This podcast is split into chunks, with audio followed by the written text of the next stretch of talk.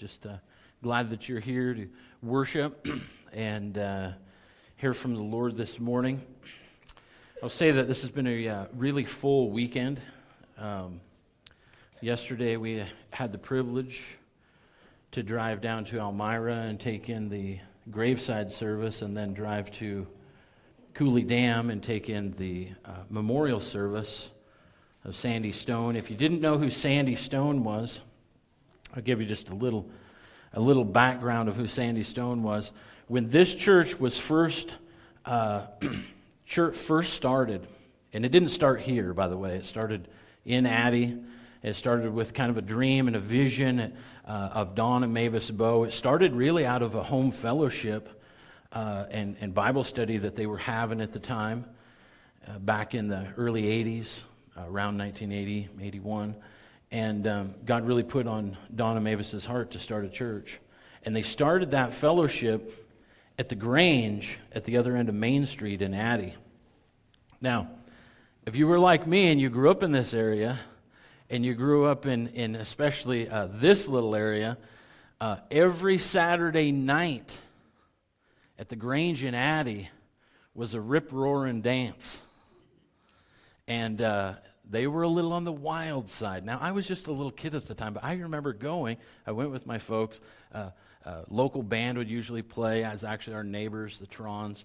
And, um, and uh, there was a lot of fun that was had, a lot of dancing that was had inside, and there was a lot of drinking that was had on the outside in the parking lot. And if you talk to Donna Mavis at all, or Dan and Sandy Stone, uh, Dan now, of course, but uh, they will tell you that they spent a lot of early Sunday mornings cleaning up the uh, beer cans and the beer bottles in the parking lot, kind of cleaning up that old grange to have a service in the early morning on Sunday.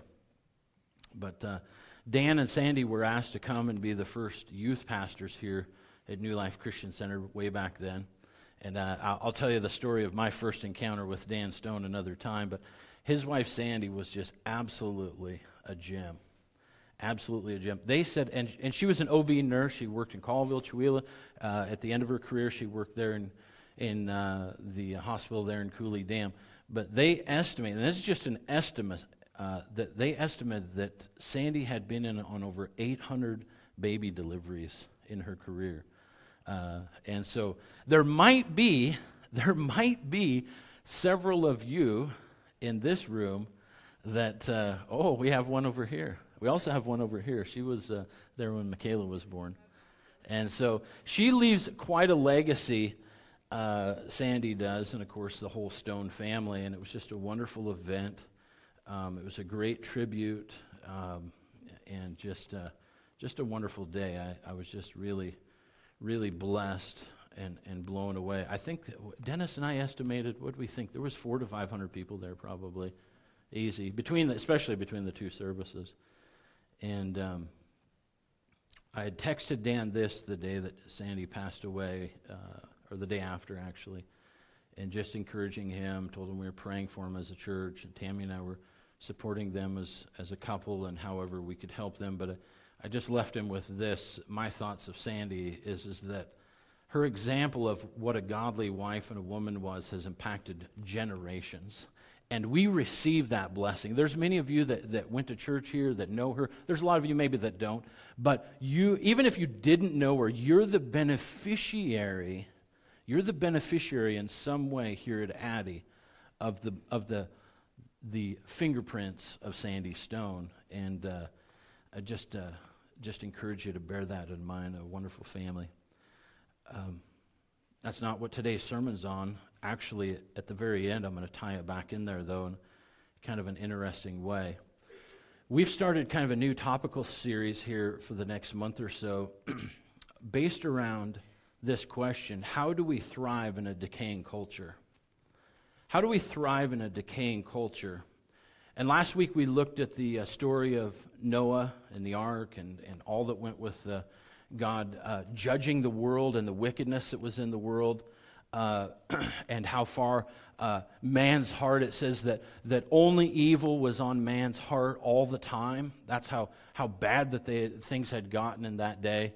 And uh, so we looked at that and how really uh, we see where Noah, how God brought Noah through more than just a global flood. God brought Noah and his family through this cultural decline uh, and decay, and he really brought them to safety then. And it's kind of a wonderful picture of how God protects his people. Um, I want to say on the front end, it's easy for me to get kind of get going on the negative, and I don't want to just get going on the negative. Like we're not here to just preach about how bad our culture is or how bad the world is, and all of that. Uh, it, it's easy for me to do that, and and and if you come away with that, um, that's on me. I'll own that. I want to say this though, is that we want to really emphasize the key moments where God is at work in a storyline. Because even though that they're tough moments, and even though they're in the midst of chaos and decline or decay in a culture, there's key moments where God is at work, and that's to me that's what's so exciting. That's what's so uh, inspiring. That's what builds hope. That's what's that's what increases our faith. Is when we saw when we see and as we read through the Word of God, as you share your story with people around you or with one another, where we see God's key moments of working in your life, even though it's hard, and maybe especially because it's hard. Because key moments that where things are going great is kind of like, well, we get used to that being normal. But when we have key moments, or we people that we read in the Bible about, when they have key moments where God is really at work, especially because it's hard, that's what we want to focus on. And it changes our perspective when we see God working in those details. Uh, years ago, years ago, it was actually Barry started this little phrase. I don't know where Barry went. Maybe he went downstairs. Oh, there he is. And this phrase has kind of stuck with me for a long time. I don't know, it's maybe five, six, seven years ago, Barry. But Barry said this in a meeting one time. He says, We need to really be looking for the things that only God can do. And I thought that was such an appropriate phrase, kind of looking at this series. What are the things that only God can accomplish in the storyline? Not what people can accomplish, but what are the things that God does? What, what, what are those things at, and, and how do they play out? What do they look like? What is God doing in that?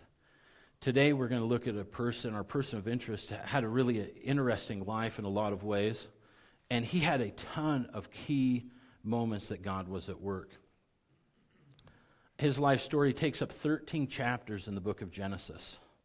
13 chapters. It's really kind of a long story. There's only one chapter. It's actually the last 14 chapters of the book of Genesis. Out of that, there's one chapter that's not about him. It is important to the storyline uh, in the bigger scheme of things. But he takes up 13 chapters. He was his father's favorite and his brother's least favorite. He was a self absorbed teenager I don't have a clue what that's like.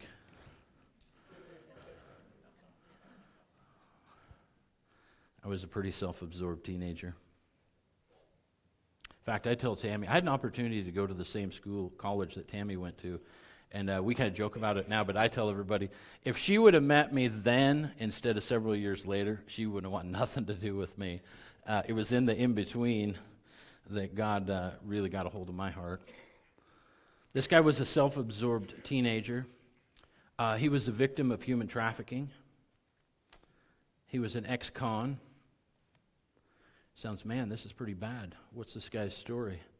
Uh, he, had a, he had a story. Usually, usually you say it's a rags to riches story, but this guy's story was a riches to rags, to riches, to rags, to riches story. That's how I wrote it down in my notes with little dots in between all of those phrases. Uh, who am I talking about? Anybody know? Yeah, we're talking about Joseph. We're talking about Joseph in Genesis chapter 38.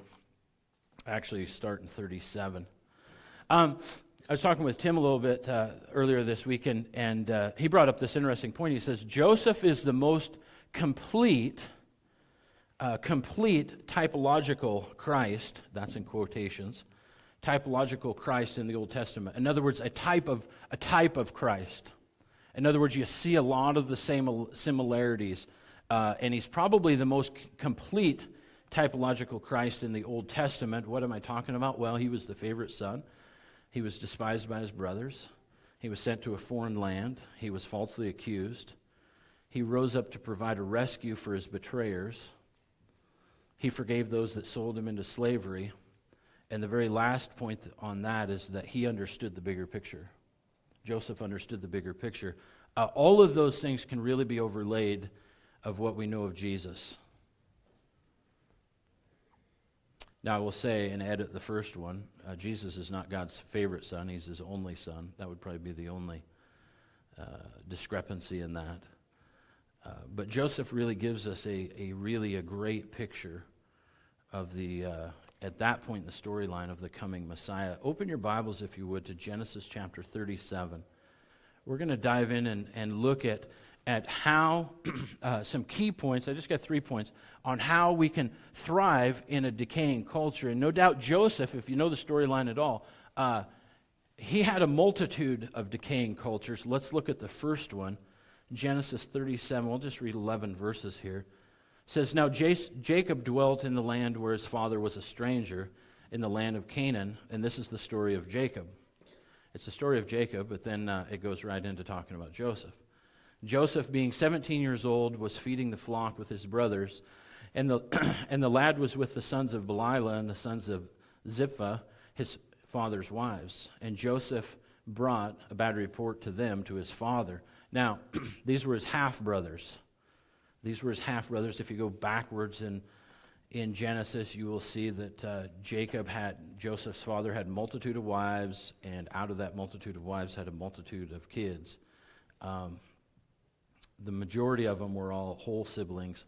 Uh, the last few were not. They were from a different mother. I won't get into all that whole story. But anyway, it says there in verse 3 Now Israel loved Joseph more than all of his children because he was the son of his old age. And he also made him a tunic of many colors. But when his brothers saw that their father loved him more than all of his brothers, they hated him and could not speak peaceably to him. Now Joseph had a dream, and he told it to his brothers, and they had hated him even more, so that he said to them, Please hear this dream which I have dreamed. Here's the arrogance part. there were, there we were, binding sheaves in the field. Then behold, my sheaf arose and also stood upright, and indeed your sheaves stood all around and bowed down to my sheaf. Uh, pretty straightforward, pretty arrogant. Verse 8 says, And his brothers said to him, Shall you indeed reign over us? Or shall you indeed have dominion over us? So they hated him even more for his dreams and for his words. Then he dreamed still another dream and told it to his brothers and said, Look, I have dreamed another dream, and this time the sun, the moon, and the eleven stars bowed down to me. So he told it to his father and his brothers, and his father rebuked him and said to him, What is this dream that you have dreamed, shall your mother and I and your brothers indeed come and bow down to the earth before you? And his brothers envied him, but his father kept the matter in mind. Um, the culture, the culture we're talking about in this scenario, in the early life of Joseph, is the culture of Jacob's home. The culture of Jacob's home. It was a mess. As I mentioned earlier, he had multiple wives. He had uh, a plethora of kids. Uh, there was division all the way through. If you know the story of Jacob himself, uh, Jacob was, his name means deceiver. And Jacob's whole life was just this mad scramble of disaster, right? And uh, he did have an encounter eventually with God. And at that point in the story, you really see a change in Jacob himself. When he wrestles with God uh, and God strikes his hip, and he ends up then forever having a, a, a, an infirmity, uh, God got his attention. And you really see from that point forward that uh, Jacob starts to change. But in a lot of ways, the culture of the home was kind of already set. And there's a lot that goes with that. It's a fascinating read. I encourage anybody to read all the way through the whole thing. But there, the, the thing that was really toxic in the home was the favoritism. The favoritism. There was a special son, a special gift, and a special gifting. The special son, of course, was Joseph, the Bible says. The special gift was this fancy coat. And the special gifting was the fact that Joseph was a, he was a dreamer. And he understood his dreams. He could interpret his dreams. And in his youthful arrogance, that got him in hot water with his brothers. That got him in, in, tr- in trouble with his brothers. And in a way, I would say, you could probably say that Jacob kind of set Joseph up for failure because Jacob allowed this hatred and the envy to simmer in his household. I would propose to you, based on what we've just read, that one of the ways families can thrive in a decaying culture that we live in is deal with your stuff at home. Deal, deal with your stuff at home. Deal with your kids at home. This is what we see. This is what we see Jacob failing to do. If you look at verse 11, it says he just kept the matter in mind. He was thinking about what had happened. He had rebuked him a little bit there, but he just kept it in mind. He didn't deal with the issues at the dinner table, so to speak. Deal with the hard issues of your kids. That's what Jacob failed to do with Joseph. And the animosity between Joseph and his brothers then comes to a climax in Genesis 37 when his brothers uh, sell him into slavery and then he was transported south. Pick it back up and flip to Genesis 39 is where you see that. And like I said, Genesis 38 is kind of a, a standout chapter with a different purpose. Staying focused on Joseph, it says this now in Genesis 39, verse 1. Now Joseph had been taken down to Egypt and Potiphar, an, office, an officer of Pharaoh, captain of the guard, an Egyptian, bought him from the Ishmaelites who had taken him down there. Verse 2 says, And the Lord was with Joseph, and he was success, a successful man, and he was in the house of, the, of his master, the Egyptian. And his master saw that the Lord was with him, and that the Lord made all that he did to prosper in his hand. And so Joseph found favor in his sight and served him. Then he made him overseer of his house, and all that he had he put under his authority. So it was from the time that he had made him overseer of the house of all that he had that the Lord blessed the Egyptian's house for Joseph's sake.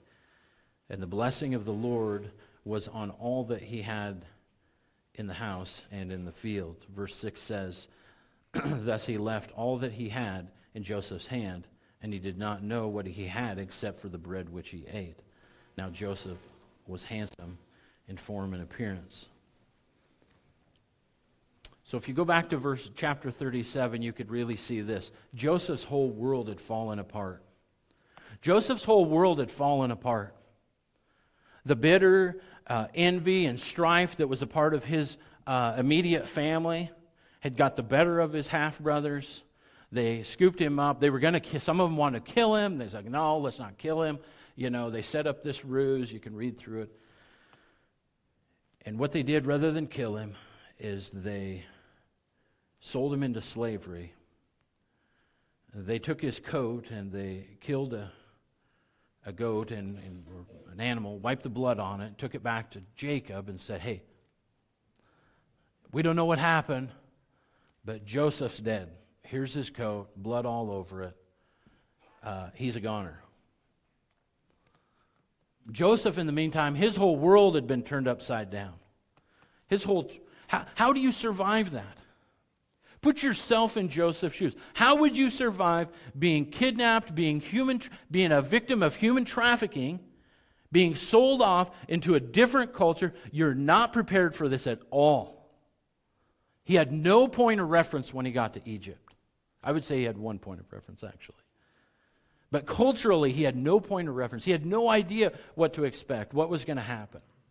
And this guy, Potiphar, then buys him, and the story, it kind of moves quickly there, just one verse of all that I was just talking about. And verse 2 is where it really starts to turn. It says, The Lord was with Joseph. How do you survive? How do you succeed in a situation that you're not prepared for? How do you, how do you thrive in a culture that, is, that, that, that you're not prepared to grow up in? He's a, he's a little, he's a Hebrew teenager. That's all he knows. How do you make that transition when things jump up at you off the page of life and just grab you and drag you in and you're like, whoa, whoa. How, how, do you, how do you cope with that? How do you thrive in those environments? You thrive because when the Lord is with you, anything is possible. When the Lord is with you, anything is possible. That was, that's his one point of reference. It's jo- Joseph's one point of reference in the whole story is the, the God of Abraham, Isaac, and his dad Jacob was with him. That's his point of reference. That's the stake in the ground that he could go back to uh, all the while, while he's being transported down, while he's there, while he's serving Potiphar. The things that are to come are even worse. Like the story does not get better here, the story gets worse. God's presence gives his people a distinct advantage in every, every situation. Don't forget that. Whatever situation you're facing, whatever you're, you may face in the future, know this that as a child of God, you have a distinct advantage because of the presence of God in your life.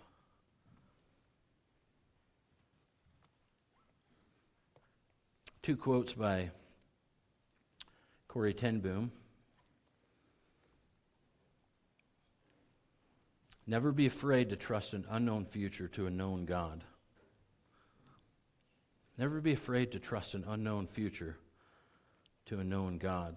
The second one, she goes on to say, every experience God gives us, every person He puts in our lives is the perfect preparation for the future that only He, that only God can see. See, we get frustrated at times with things that happen. We get frustrated. Hey, let's be honest. We get frustrated with people. You might be frustrated with me. I don't know. Well, maybe I do know. but the reality is, is that people are frustrating, right? Things are frustrating. Situations are frustrating. Why did this happen? Why did that happen? How do we, how, how, do we deal with the stressful spots in life? I'll come back to it when the Lord is with us then anything is possible. Maybe we'll say everything is possible. A quick recap of what we just read. When God is with you, when God is with you, this is a story of Joseph Joseph's life working for Potiphar. When God's with you, the household is going to know it. Your boss is going to know it. Your coworkers are going to know it. The outside workers are going to know it. Everyone knows it when the Lord is working in somebody's life. There's just something about it. There's just something that's different. People start asking questions. People look, look what Potiphar did for in, in, in Joseph's uh, sphere of influence and, and the amount of authority that gave him. He gave him authority over everything except for what he was eating. Like, hey, hey, just didn't care. Whatever, as long as I get something to eat, I'm good to go.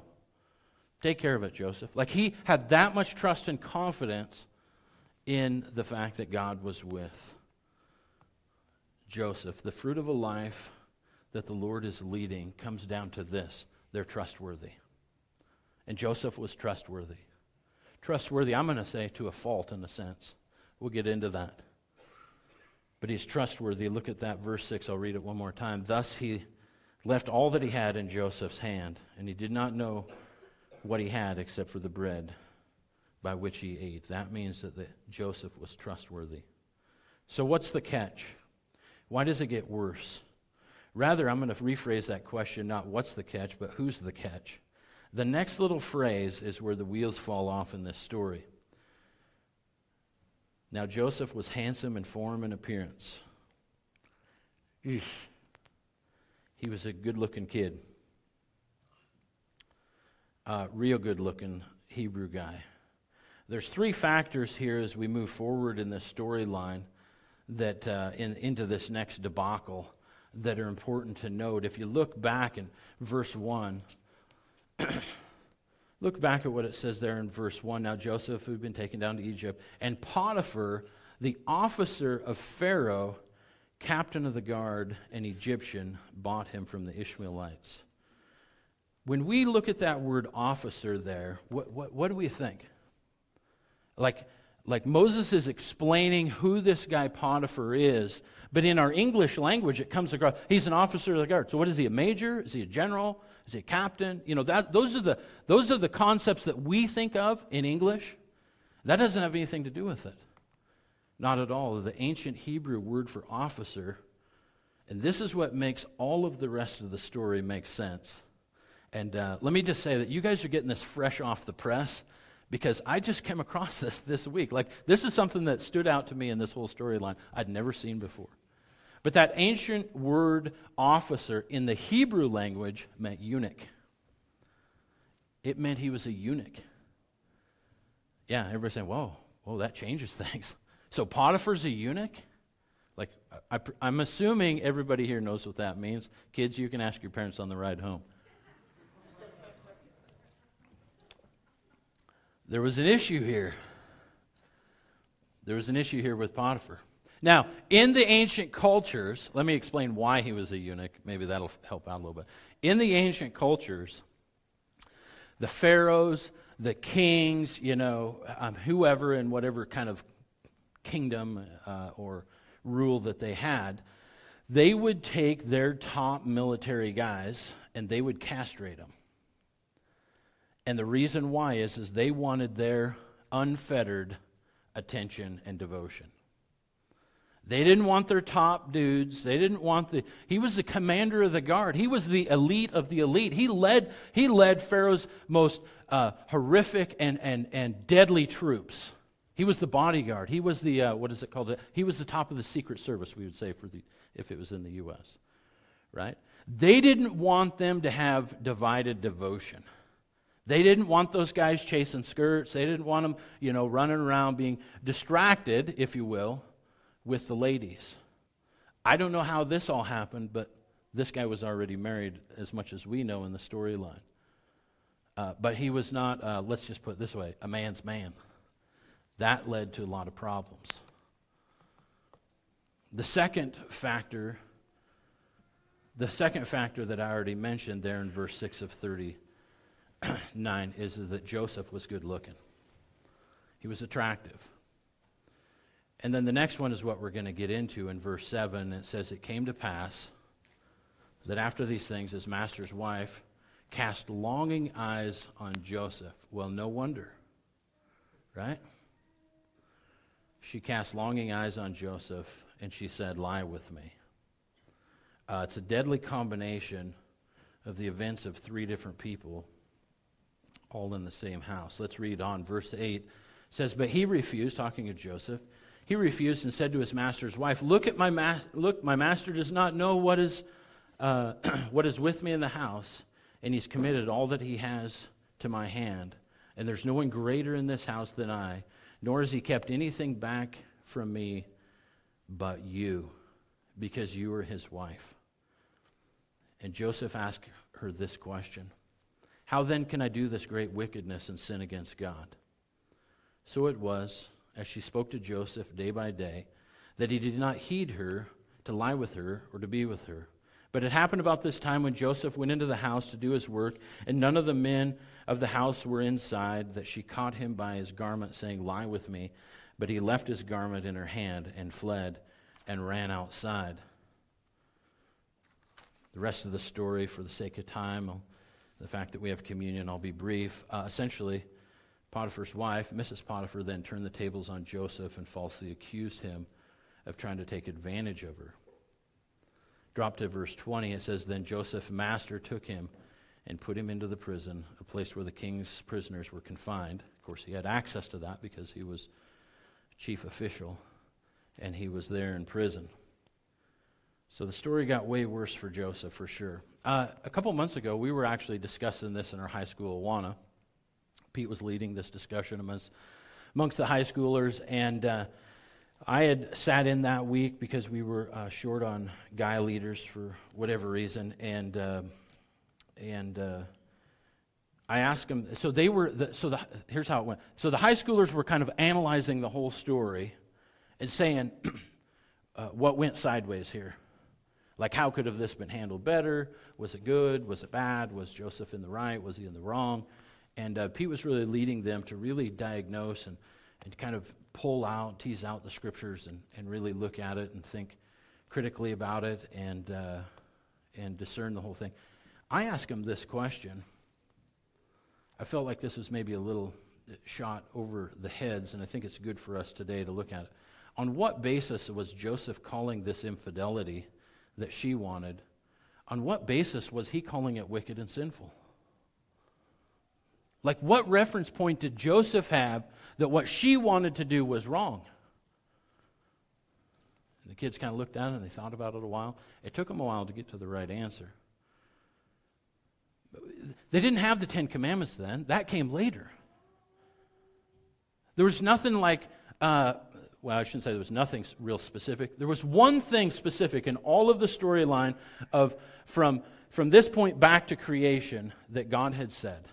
There was only one, there was only one word from God about this whole thing, and Joseph was standing on one principle that he knew came from God. Only one. It wasn't the Ten Commandments. It wasn't because the pastor said it was bad. It wasn't because that was the way he was necessarily raised. I mean, his own family had a string of disasters. Uh, it wasn't because it wasn't co- uh, socially or culturally acceptable. It definitely it was. Here's the one thing Joseph was operating on the original instructions from God out of Genesis chapter 2, verse 24. Joseph's situation was all about marriage stewardship. Noah's situation from last week was about planet stewardship be fruitful and multiply, take dominion, fill the earth, take care of it.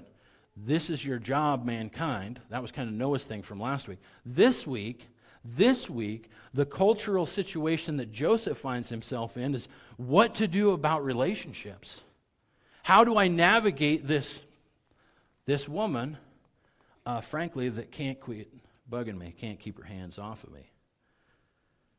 He was standing on one principle, Genesis 2:24, therefore a man shall leave his father and his mother and be joined to his wife and they shall become one flesh. It was passed down from one generation to the next, one generation to the next, one generation, squeezed in tight to Noah and then his sons was this word from the Lord. Spread back out then through Abraham, Isaac, Jacob. And now Joseph says, hey, this is wrong. This is wicked. This is sinful. He didn't stand around making a pros and cons list, and if he did, his con list would only have Genesis 2:24 as a reference point. Like and they wouldn't even know that it would chapter 2 verse 24 because they didn't have chapters and verses at that point. They just knew that this was the word of the Lord, that marriage was important, that marriage needed to be honored. But he was following the Lord's instructions. How can we thrive in a decaying marriage culture in our own day? Follow the Lord's instructions. Follow the Lord's instructions. The, the, the irony about this whole part of the story is that Joseph was defending what she wouldn't her own marriage. Joseph was defending the, the very thing that, that she wouldn't even consider to defend. He was defending her marriage, not even his own. He hadn't even been married. Verse 21 goes on to say, But the Lord was with Joseph and showed him mercy. Now, he's in prison for falsely being accused. Now he's a convict.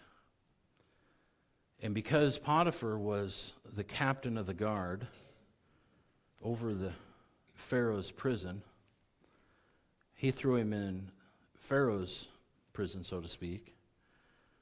So I suppose you would say he was more like a federal convict.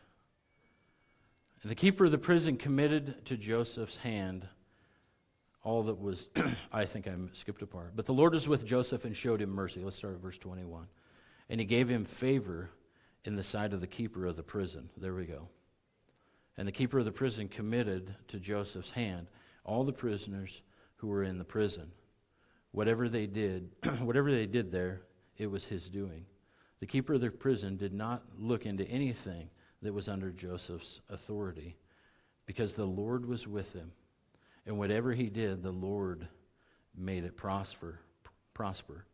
In this chapter, I think there's I think I counted eight occurrences where it talks about the Lord being with Joseph or the Lord prospering what Joseph was doing or the Lord showed him mercy. All of those, the Lord, Jehovah, was with him. Capital L, capital O, capital R, and capital D. The Lord was with him. Regardless of what happens, when the Lord is with you, you can stand firm on his principles, in his ways you can endure the trial, you can endure the false accusations. How did the story end? Well, now Joseph's in prison. I'll give you the quick run through because this chapter, uh, like I said, this story goes clear, and we're going to end in chapter 50, but I'm not going to read all the way to chapter 50. or We'll be here till Monday afternoon when everybody needs to get off work. Here's how it ends Joseph's ability to interpret dreams landed him in favor with Pharaoh. The very thing that got him in trouble with his brothers, the very, the very giftedness that God had given him, that got him in this mess along with his loud mouth, that, that kind of, you know, put him in hot water with his half brothers, is the very thing that God used later than to get him out of hot water and out of prison.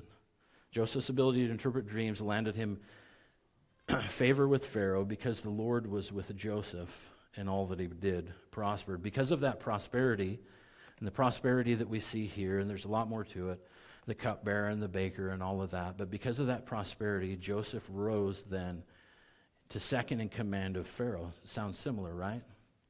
He did that with Potiphar. Now God's taken him down into the valley, into the, the pit, as it were, and raised him back up to second in command of Pharaoh and all of Egypt. Then Joseph realized a famine was coming. He devised, again, his dream, his ability to dream and interpret dreams kind of played into all this. He devised this plan to store seven years of extra food. Who's got seven years of extra food on hand? Uh, don't raise your hand. but the reality is, is that this is what God was. I don't know. Maybe we want to know. I mean, things are getting tough if you watch the news, right? I wasn't going to talk about how bad the culture was his ability, the, the giftingness that, that, that God gave him, put him in a unique position then as, God, as Pharaoh brought him up to be number two in all of Egypt. And being in the number two spot then gave him access to everything in the kingdom. It gave him access to all the wealth, all the resources, all the decision making. And when God showed him, hey, there's going to be seven good years, then there's going to be seven years of zero. I can't fathom what seven years of farming's nothing is like. Like last year for me was bad enough, right? Last year's drought that we had last year, like when it come to third cutting, I think I had like 11 bales of third cutting. I lose 11 bales on a normal year and can't remember where I put them. And last year we had th- 11 bales of third cutting, right? So it was bad enough. I can't imagine what seven years of this looks like when it comes to trying to survive and eat. And God gives Joseph this plan. He says, Hey, build the storehouses, build the silos. We're going to have seven years of great, stuff it away, and you guys will be fine. That's kind of the Mark's interpretation, his version. The famine that drove, that very famine that came in the last seven years, drove Joseph's family down to Egypt because it was the only place to buy food. You got to realize geographically, like that region of Egypt, we think of Egypt, you think, what do you think of? Sand, desert, and scorpions. Like there's nothing else there. A couple old pyramids that are falling apart. And uh, what's the goofy person? The, the Sphinx? Yeah, it's kind of falling apart. It's all falling apart. And uh, you think of nothing. But actually, there's a region here on the eastern side of Egypt, especially in the northeastern side of part of uh, Egypt, that is like super rich soil. I mean, it's a great, uh, a great agricultural producer in the world, even still is today. But the famine that came drove Joseph's family down to Egypt. They needed to buy food. They didn't recognize who he was. And pick it up in chapter 45 is where Joseph reveals his true identity to his brothers. Joseph reveals his true identity to his brothers. He's in a foreign culture, a foreign land. He's been there now the majority of his life. How do you survive that? Obviously, if the Lord is with you, the Lord will empower you to survive whatever's coming down the, down the road for you and for I. But the key to th- surviving in a foreign land, as it were, is finding God's perspective on the big picture. And we see this in three passages at the end of the story for today. Three passages that show Joseph had a godly attitude about the whole situation, that, that, that he got a different perspective of what God was doing, a bigger perspective. Genesis 45, verse 5, gives us a little look into that. And there's just one little phrase there that says so much. Verse 5 says, But now, he's talking to his brothers. He had revealed his identity. He said, Hey, I, I, I'm your brother Joseph. Surprise! you didn't really like, I'm not dead, right? I'm not dead. So here I am, and here you are. And uh, remember that. I wonder if he was thinking, Remember that dream?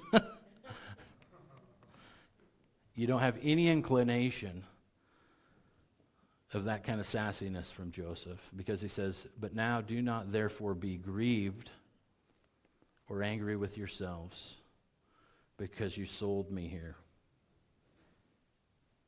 Just don't beat yourself up. Don't beat yourself up because of what's happened. And he says this For God has sent me before you to preserve life.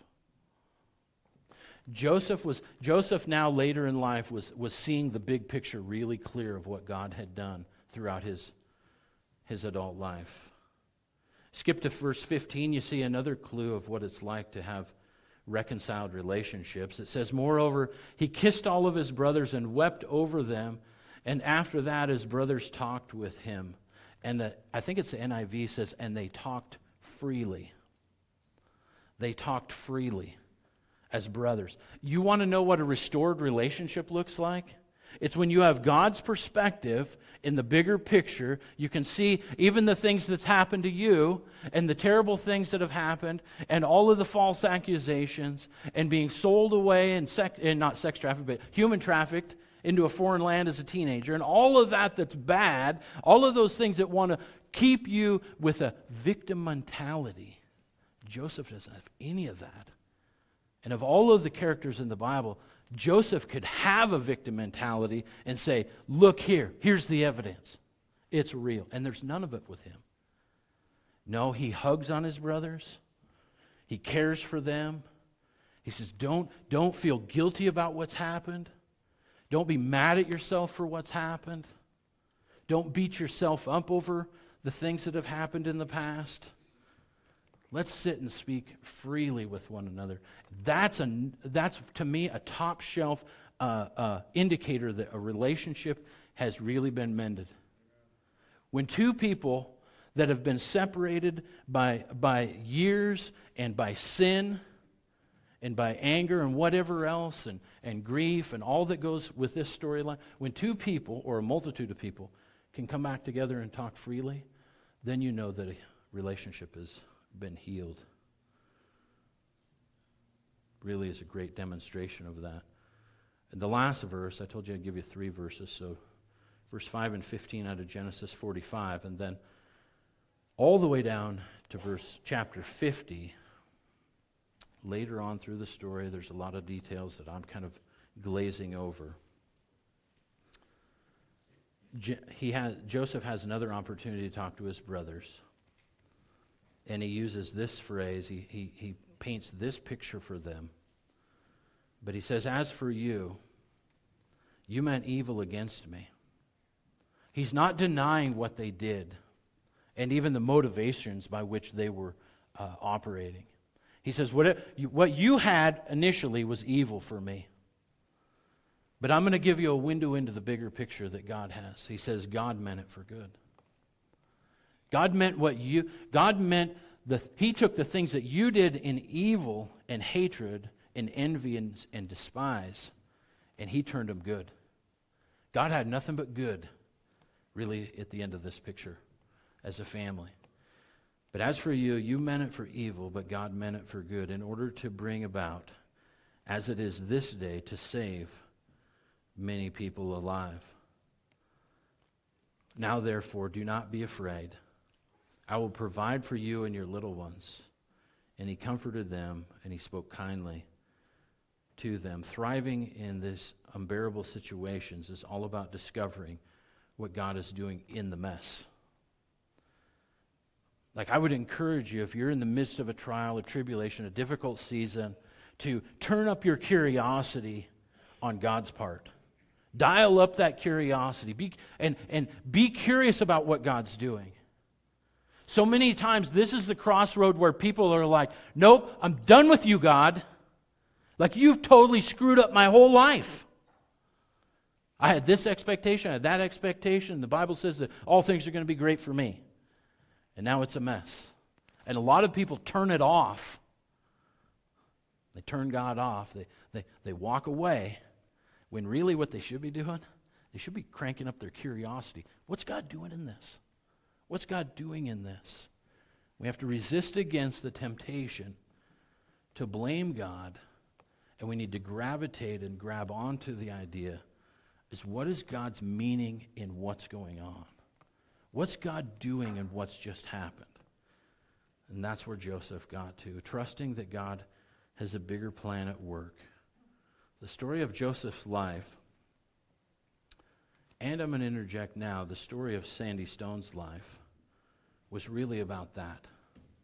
If you know Stan- Sandy's story beyond what I've told you, what I didn't tell you is that this go around with cancer was her second go around with cancer. It was her second go around with cancer, right? And I can say in the, in the few conversations that I had with Sandy over the years that, that she was looking to the Lord and what He's doing in this situation. He's, she's, she's fine with what happens. She's really curious of what God's going to do. And as the pastor, Pastor Paul, is it? I think his name's Pastor Paul. She sat and talked with him shortly after being diagnosed the second time and really outlined for him these are the things I want shared. These are the things that, that, that I, w- I want you to say. And he's got like, whoa, whoa. I mean, we, we don't even know where this is going to go. I think she had a sense of where this was going to go. And she was starting to make preparations for it. She wanted to have the impact in the last word. And she wanted there to be a party. The Apostle Paul summarized his own unbearable situation with these words from the Lord, and this is where we'll close. And then David will come up and lead us in communion. The worship team can close with the last song. The Apostle Paul, summarizing his own situation, says in 2 Corinthians chapter 12, verses 9 and 10, as he had pled with the Lord to take away an infirmity, we're not told exactly what it is. The euphemism is there that it's a thorn in the flesh. And Paul says, God spoke to him, and he says to me in verse 9, My grace is sufficient for you. My strength is made perfect in weakness. Therefore, most gladly, I would rather boast about my infirmities, that the power of Christ may rest upon me. Therefore, I take pleasure in infirmities and reproaches and needs and persecutions and distress for Christ's sake. For when I'm weak, then I'm strong. You see that picture in the life of Joseph. That God was with him in the weakness. God's grace was sufficient for Joseph, and God's strength made perfect was made perfect in the life of Joseph in all the big picture of and what was going on. And the same thing is true for Sandy. Same thing I think that the family could easily say that God's grace is sufficient for them. Sandy could say her God's grace is sufficient for her to walk through this bout with cancer because God's strength is made perfect in that weakness. For when we're weak, then we'll also be strong. That attitude, that sense of God's in control, that sense of regardless of what happens today, tomorrow, in the future, regardless of what happens in our culture, that attitude is how you thrive. That attitude is how God carries you through the storm rather than just in our own flesh and our own tendencies, our own desires, trying to avoid every storm in life. God carries us through the storm because His grace is sufficient for us. And His powers is, is, is magnified, it's made perfect, Paul says, in our own weakness as we ride through the storm with him. David, if you'll come on up and lead us in communion.